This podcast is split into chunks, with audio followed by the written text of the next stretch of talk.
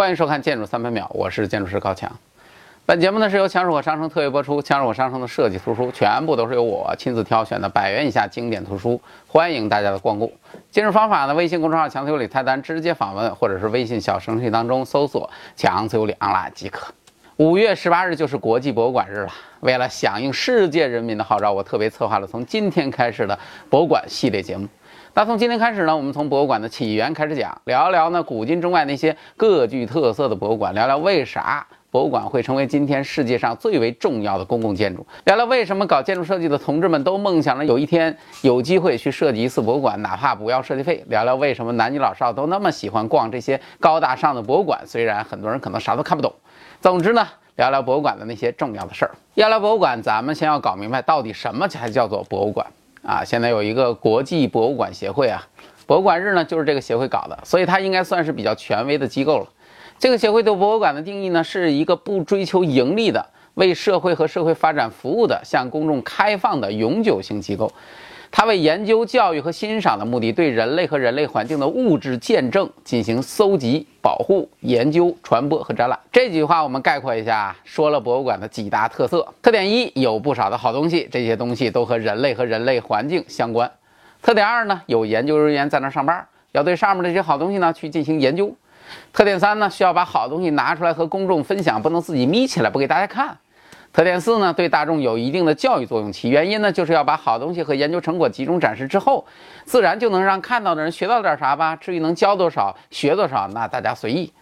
特点五呢，这个东西不挣钱，还得一直开，估计是一个赔钱的买卖。知道了这些特点还不够，你还得知道到底哪些东西才叫做博物馆呢？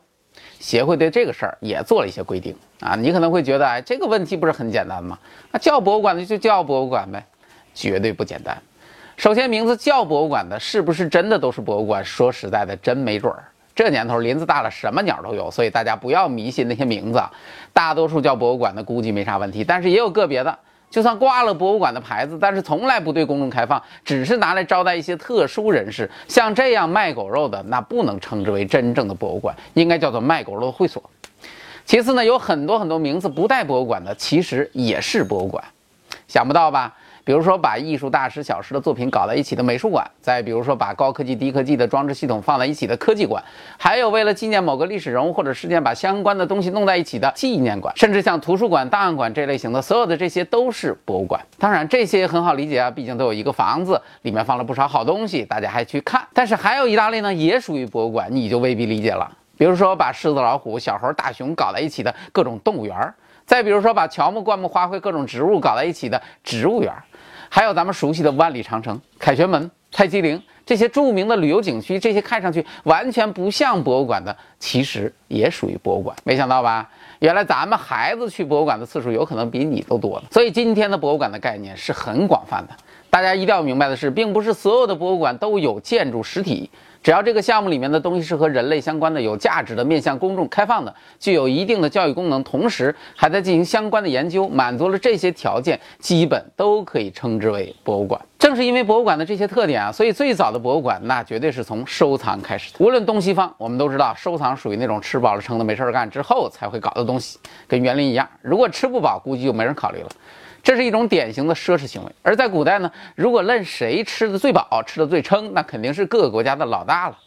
中国古代的皇帝很多都属于那种吃的特别撑的，比如说唐太宗对王羲之的迷恋，周世宗对瓷器的钟情，大艺术家宋徽宗对书画大量的收藏，还有自恋狂人乾隆同志用六十年的时间收藏的超过万件的艺术珍品。这些领导虽然喜欢收藏，但只是收藏而已。大多数并不愿意让别人参观，更不太可能对公众开放了。而在中国古代的民间，也有很多富可敌国的大老板也玩收藏，但大家的想法很一致，绝不能露富哦。露富在古代被视为一种非常危险的行为，因为历史上无数的牛人最后惨死的下场都告诉我们，出头鸟那绝对不好当，非常的脆弱。比如说每次都被拿来举例子的和珅同志。何大人非常有钱啊，有钱到被皇帝嫉妒，最后抄家的时候查出来的好东西不计其数，很多都是价值连城。在清代的一本书当中记录了和珅被抄到的财产，其中第二十六号的经济价值估值在两万三千八百九十万两，而第八十三号的估值大约是在八亿两啊，这个太夸张了。以此推算，和珅的个人财产相当于大清政府十五年的财政总收入。如果这个情况属实，那和珅绝对死得其所。所以，在中国古代，必须要活得低调。因此，就算你有好东西，也不可能将之公之于众，也就不太可能出现真正意义上的博物馆。当然，也有例外啊。我在做节目的时候查到了一些资料。目前有人研究啊，说什么在宋代的时候，中国已经形成了大大小小不同级别、政府主导的图书馆，而且这些图书馆呢都面向公众开放。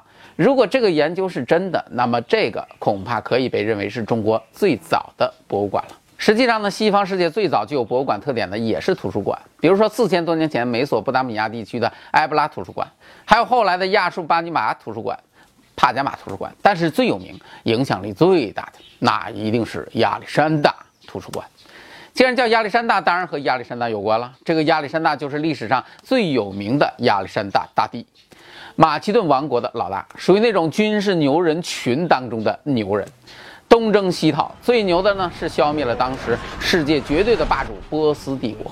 世界四大文明古国除了中国，另外三个全被他干趴下，最后获得了大约五百万平方公里的国土面积。而当时的中国正处于春秋战国乱战时代。亚历山大唯一的缺点就是死得太早了，不到三十三岁就挂了。尽管如此，这位还是被称为欧洲历史上最牛、最伟大的军事统帅，没有之一啊！他超过了汉尼拔、凯撒大帝和拿破仑，你想有多厉害？你可不要认为这位老大他只会打仗啊，很博学的。他的老师就是著名的大腕亚里士多德。亚里士多德在西方历史上的地位绝对堪比中国的孔子啊。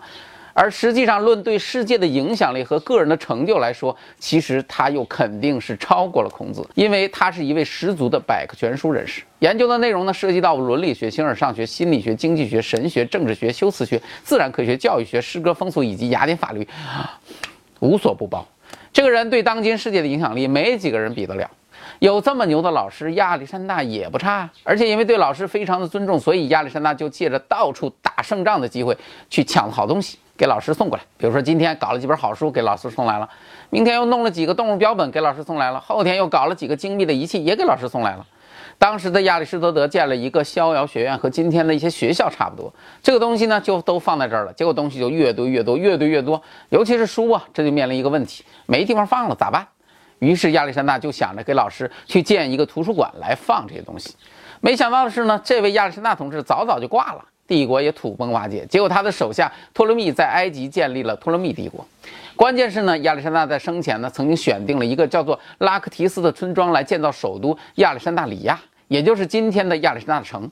这座城市的位置就在埃及，所以托勒密呢，算是继承了老大的衣钵，经营这座城市。当时的亚历山大里亚，因为亚历山大的原因，已经取代了雅典，成为欧洲最牛的城市，所以也需要在文化上去树立威信。于是托勒密开始实现老大没有来得及实现的梦想，建造那个图书馆——亚历山大图书馆。大家不要以为这个图书馆就是一个单一的建筑啊，里面放几本破书就完事儿了。实际上，新领导嘛，想法总是多，总是要搞一些新的政绩，不是吗？托勒密建造的并不是一个单一的图书馆，而是一个博物馆。注意啊，这个博物馆和今天的博物馆有点区别。这个博物馆有点像是一个学校，是一组庞大的建筑群，很多建筑，包括图书馆、天文馆、动物园、植物园，甚至还有解剖室，很先进。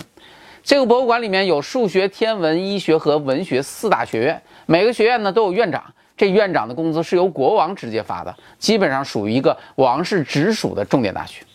那这个博物馆的名称呢，被命名为 Museum，意思就是艺术与诗歌女神缪斯的圣殿。那今天的博物馆英文也是由此而来。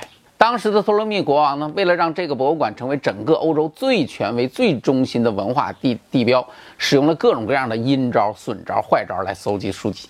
比如说，他下了一道命令：所有来到这里的船只，因为那有个港口，只要有图书的都不能放过，原版必须留在博物馆。你如果不干，我就给你个影印版。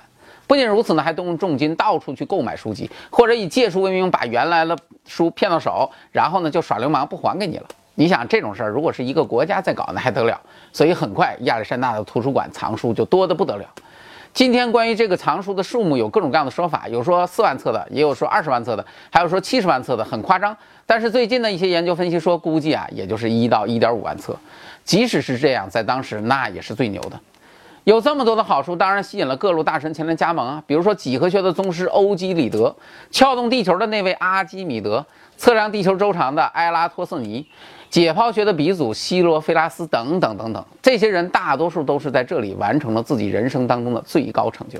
就这样，亚历山大博物馆成为当时绝对的文明高地，直到几百年后毁于大火，一切才烟消云散。